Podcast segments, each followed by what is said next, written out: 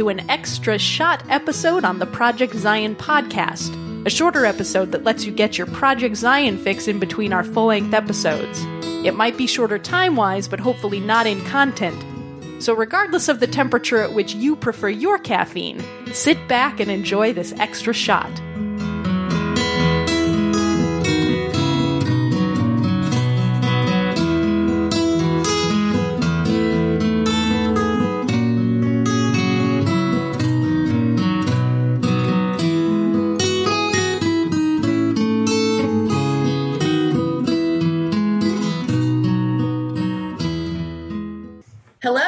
Welcome to the Project Zion podcast. I'm your host, Carla Long, and you are listening to a series we call Holy Grounds, where we discuss different spiritual practices and the people who love doing them. Uh, but before I jump into it, I need to apologize to you, lovely listener, because I have a cold. So that's why I sound a little bit rough today.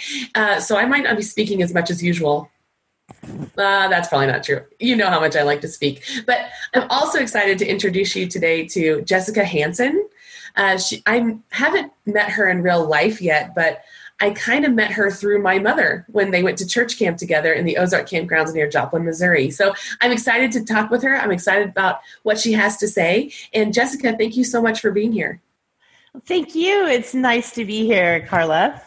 So, Jessica, tell us about yourself. Okay. Um, so I, my name is Jessica Hanson. I live in uh, Rogers, Arkansas.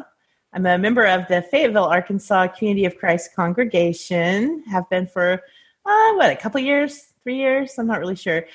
I have five lovely children, ranging from ages 18 all the way down to two. So that's that's what keeps me busy running around after them and uh, keeping them out of trouble.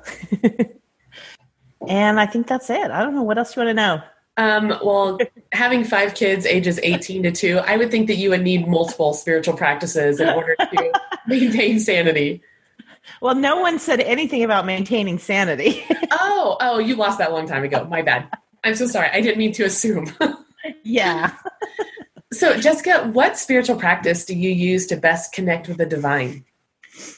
Well, I wanted to talk to you today about my favorite spiritual practice, and uh, this is this is one that throughout my life I, I didn't really recognize it as a spiritual practice, but more recently I've recognized that it really is the way that I connect with the divine and the way that I see the divine in others, and that is to share a table.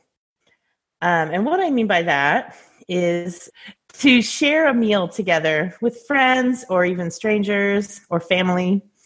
I find that many times when we have the opportunity to sit down together and share a meal, there is opportunity to get to know people in a way we wouldn't get to know them otherwise. And many times I feel like the spirit just kind of floods and people are more open to discussing things and exploring things together in that setting rather than maybe a, a traditional church type service or just you know talking in other settings.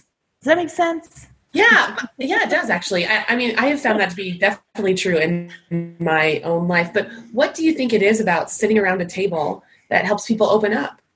Well i believe that when we are when we're when we come together one thing i've noticed especially at something like a potluck where everybody is maybe bringing something to the table everything feels more like a level playing field. Um, you know sometimes maybe in a regular like worship service or other kind of uh, lesson or meeting you know there's definitely somebody standing up at the front. You know there's somebody in charge. There's somebody you know i don't know there's definitely a giver and receivers you know what i mean?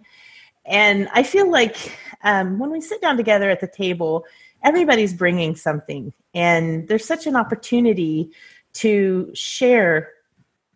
For instance if, if it's a potluck uh, for there's a, a gal in our congregation that is so famous for this cream corn casserole. Do you know what i'm talking about? It's got like the cornbread oh, I absolutely know what you're talking about. Hey, I'm a Midwest girl. I totally get it. Yeah, it's definitely, I mean, it's the most delicious thing ever. But we had never had it until our first Community of Christ potluck. And oh, my entire family loves it. And so that has become a part of our family tradition now. At holidays, my kids request it, and I had to get the recipe from her, which, you know, we're like not allowed, we're banned, you can't bring it to a community of Christ potluck because she's going to bring it, but I can make it at home, right? But uh, anyway, there's things like that happen. You know, you you learn about people's background, their traditions, their the food that is important to them. Sometimes there are stories behind different recipes, and you know, you just learn so much about people, and it just feels like a an open place to share. You know, we're all sitting around together. It's an even playing field we're all sharing something um, that is necessary. I mean, food is necessary. It's a basic, you know, requirement for our lives. And I feel like when we sit down together and we share a meal together and break bread together, um, you know, we are we are truly, you know, community. It's just a special thing. So, do you invite people over to your house and, and, do the same thing or is it mostly for you like the spiritual practice and the spiritual spirituality happens at a potluck? Well it's um it's actually been yeah several different things but i haven't done it recently since i've moved but before we kind of had a house church going on for a while um, where we would have folks over and we would start with a meal and after that then we would kind of have a devotional and, and some time together. But we always started with dinner. And then um, for a while we had a, a congregation member who was fresh out of college who had moved to our area. We would invite him over for dinner a lot. And those experiences you know having have, getting the opportunity to chat and talk about things talk about life together um, at home was really really special. That's something i'd like to do I haven't had a lot of time right now, but that's something I'd like to do in the future.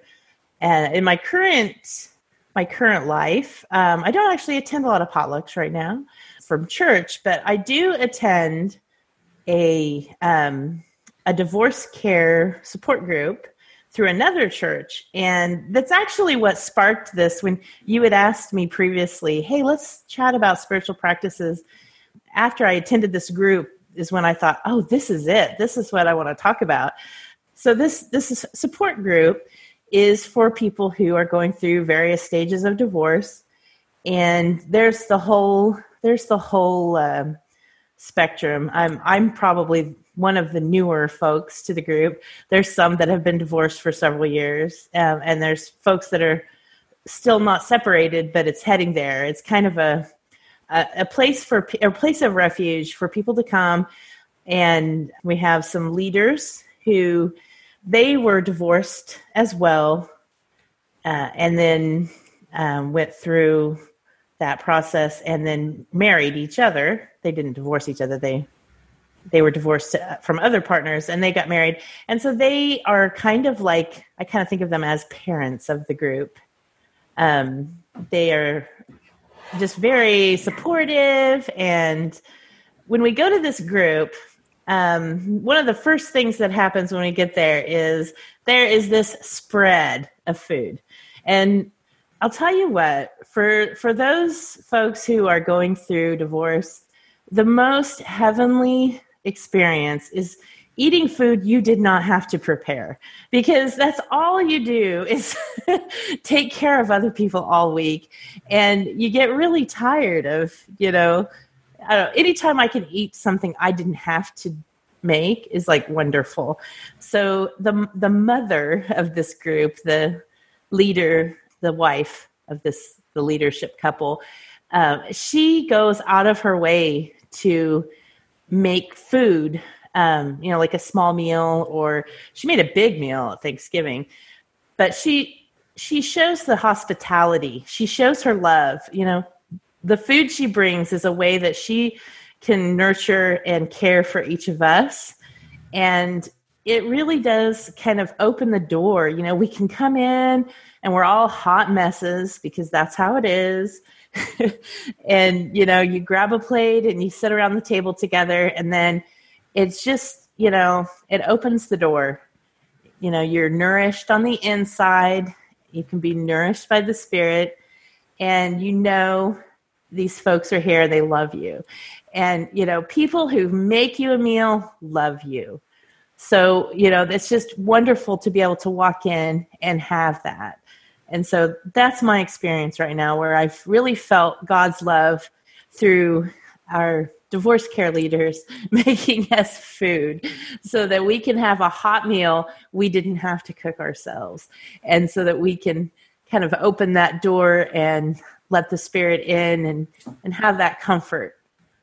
You know i i love hearing that uh, for you and in your life right now but what i find interesting is that the people who come to the divorce support group they they are there with intention right? There's there's a reason oh, yeah that people have come together. And i and i wonder if that's also part of what brings the spirit. You know people come with the expectation and the intention of being together and eating together and listening to each other and being a support for each other. So do you think that's definitely part of it as well? Oh absolutely. Absolutely. So another another thing that came to mind as um, i was thinking about this today that many times I think that we show our love for people through food. And I know in my many years ago when I was a young mom in my 20s and you know things were really busy and hectic, um, it was kind of a, a cultural thing in my group at the time to bring somebody food when something was going on, when a baby had been born or or somebody in the family was sick. It was just kind of what you did. You know, you might bring a bring over a meal, and um, I have a cherished recipe that I don't remember what happened if, if we had somebody sick or why, but a sweet friend at the time had brought this delicious meal over. And it was this really hearty soup and cornbread. And I just remember feeling so loved that she thought of us. And I asked her for the recipe. And I still have the, the written recipe. Uh, and what made what makes it really special to me is that when she wrote it down, she wrote down Julie East's hearty chicken soup or something like that. But she wrote the name of the person who gave her the recipe, who was also a dear friend. And then on the flip side, she wrote the recipe for the cornbread, and it was also the name of a dear friend. And um, so every time I make those, I think of these three women. And we've kind of changed the name in my family it's become uh, what we call love soup. So whenever we've got somebody we need to bring a meal to, or somebody who's sick or having a hard time, we make this soup. And to the point that the last time I made it, just for the family, one of my kids walks up and she's like, "Oh, who are we taking this to?" Because it's just like this is what we take when people need something, when people need love, we bring love soup. But it is it is delicious. It is very delicious soup it's got like 12 tablespoons of butter in it, so it's also very bad for you. Sounds amazing. It's it's like saying I love you, but I kind of want to kill you. I love how how it has different, you know, how how this recipe has been passed through hands that that love each other and that love doing things for other people. I think that makes it extra special. Me too. So, um, how does doing this practice, you know, making food for people or sitting down at a potluck or sitting down at the divorce support group, how does that practice change you? It has changed me in the sense that it has it has helped me to look for the opportunity, you know, to listen to others. I feel like it's it's kind of given me an opportunity to sit down and pause, you know, to really pause and listen at these group meetings and, and at potlucks and things, you know, when you're talking to other people, it's just kind of an opportunity to slow down. Because if we're thinking of just our daily interactions, we bump into people or at church, you know, we kind of, I don't know about you, but I feel like, you know, we just kind of are passing a lot of times, you know, we just, hey, how you doing? But I feel like we, we get an opportunity to maybe get a little deeper into you know how are people doing? How are our friends? And and um, what's really going on in their lives? And uh, you know what's you know what burdens do they have? Or what joys do they have? What's you know what what exciting things are happening? So i feel like this just kind of gives an opportunity to slow down and to really think about you know what who who we have in front of us. And just be really really present Absolutely. Yeah, you mentioned um, something about a house church earlier. Uh, in one in the house church that I help out in in Provo, um, we one of our Sundays we have pizza and conversation, and so when people come in, I have all the pizza ready to go. It's nice and hot, and there's some other kind of snacky things there, and you know it's at first people kind of hung back, you know, and I was I always had to invite them in, but now like they just come in and grab a piece of pizza and sit down and have a conversation, immediately start talking to people. And um, I, I loved watching that unfold. I loved watching that happen. The more comfortable people got, and um, and food really does that to people. It, like you said earlier, absolutely, it's yeah. an equalizer. And uh, who doesn't love having a conversation over a meal? Well, so I am really if you're oh, if you're a nervous if you're a nervous type as well i mean it gives you something to do with your hands and I, you know it gives you i don't know just sitting there or you know it can be very it can be very difficult but you know yeah it gives you a little something to do. It does. It really does. And you know like if you need to kind of get out of a conversation because you're a little uncomfortable or something's weird, you can always be like, "I'm going to go grab some more food. I'll be right back." You know, there's there's always a way to to figure it out when food is there. Well, I really appreciate you bringing that up, and in all of the Holy Grounds um, interviews I've done, nobody's talked about table ministry, and I think that it is so so important, especially in community of Christ, where for us relationships are are like primary and.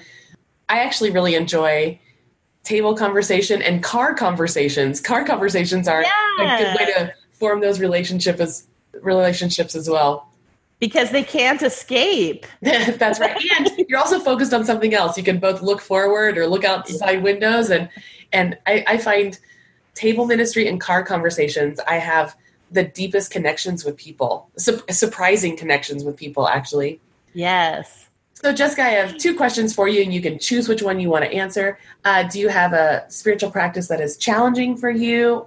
And since you described a group practice, do you have a personal practice that you like to do? All right. Well, I think I'll go for door number one. So, I I feel like you know I came from the the LDS background several years ago. Um, we came from the LDS church, and so I feel like that God and I have been wrestling a little bit the last few years, and the spiritual practices that were um, kind of the standard uniform, this is how you do it in the LDS church, I had to dump those. I mean, I had to just completely shed those. And so I struggle a lot with this sounds dumb, but just basic prayer. I really, it took me a very long time to be able to even, even mentally or verbally say a prayer because I just it was just too there's too much um, baggage there, and I I am happy to say that I have really my my mindset and my understanding has changed a lot, and I do have my own version of prayer now, so my own language, I guess you'd say, but. Uh, for me, yeah, that just kind of the, the traditional the traditional prayer out and you know out loud doesn't work for me. But um, i do find that i do appreciate the examen and i like to look at at the end of the day i like to really look at what has happened in the day and try to find god there and try to find um, you know what things i'm grateful for that did happen. And opportunities that I had and people that I met, and um, just try to look for for God's touch in my life through that through that opportunity. So that would probably be my my favorite solitary. I'm starting to um, experiment with some new spiritual practices that um, some journaling and I'm I'm trying some different things. So we'll see. We'll see where that goes. I don't know. And music has always been a way that I feel very connected to the divine.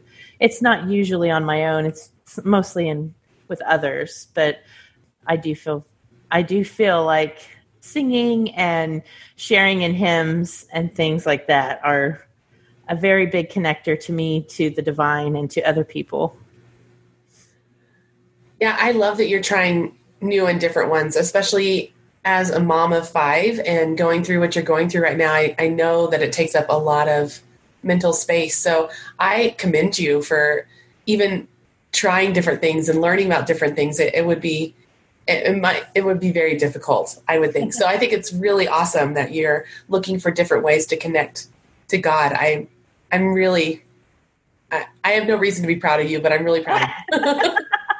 well, thank you. Well, and on the on the motherhood note, um, you know, if it, everybody's every child is different, and I kind of feel like this can I want to help shepherd each of them in their own way, and they're all very different, and so hey, try out lots of things. Maybe I can help one of them connect in their way, you know? yeah, absolutely. I, I, you know, like you keep seeing, I keep seeing on Facebook, you know, like the detention has changed because kids are now meditating during detention and is changing yeah, everything. Yeah. So I completely think that if we can help our kids um, learn these spiritual practices, I, I think the world could be a really different place. That's very true. I've I've got one one child that meditation and uh, and just kind of calm down, like slowing type techniques, really, really help him. It's just getting him there before the buildup, you know? Right, exactly. the, helping him to find it. But yeah, I think anytime we can introduce many options, then um, they can find what works to help connect them. It's wonderful.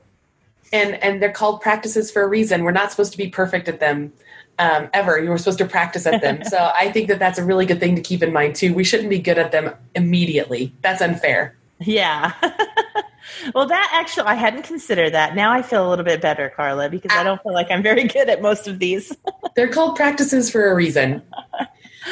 Uh, so, do you um, have any books or resources that you have looked at or read or anything that you can suggest to us? Yes, actually, I have a book, and I believe that I, I actually I received this as a birthday gift, but I heard about it at we had a I don't know if you were there. I don't think you were. I would have met you. A spiritual formation for families retreat a couple of years ago. Oh yeah, and it's called um, Spiritual Disciplines Handbook, and the author is Adele Ahlberg Calhoun. Um, and I really enjoy this because it just lays I mean, it just lays out, I don't even know how many, 30, maybe 20, 30 different um, spiritual practices and disciplines. And I mean, everything from labyrinth walking to, um, you know, examen, lectio divina, um, just all kinds of different things. So it's wonderful opportunity to, to kind of flip through and see, oh, here's some options. Uh, you know, here's something I might like to try, or no, that doesn't really, that doesn't speak to me, you know. Um, but that has been really nice. That has been very helpful. That sounds like a great book. And and will you tell us the title and the author one more time? Yes. Okay. So it's the title is Spiritual Disciplines Handbook: Practices That Transform Us. Awesome. And it is the author is Adele Ahlberg Calhoun. Wonderful. Oh, gosh, that sounds great. Thank you so much for that. That's really helpful. Uh, well, Jessica, we are coming close to the end of our interview. Was there something that you wanted me to ask and I didn't ask, or is there something that you wanted to say before we sign off? Oh man, I think I think you've said it all. me? No, you did great. no, thank you so much it's been it's been fun to to talk to you about this. So. I appreciate it, and I again I appreciate you bringing up table ministry and table spiritual practices because I don't think that I mean it's such a natural thing that we do every single day, and I think that we kind of forget that something that we do every single day already could have the divine in it. So thank you so much for bringing that up and bringing us back into that.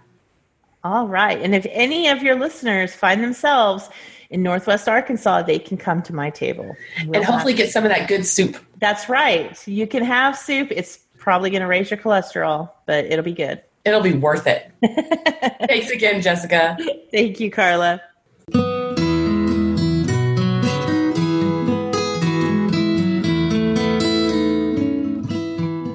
Thanks for listening to Project Zion Podcast. Subscribe to our podcast on Apple Podcast, Stitcher, or whatever podcast streaming service you use, and while you are there, give us a five star rating. Project Zion Podcast is sponsored by Latter day Seeker Ministries of Community of Christ.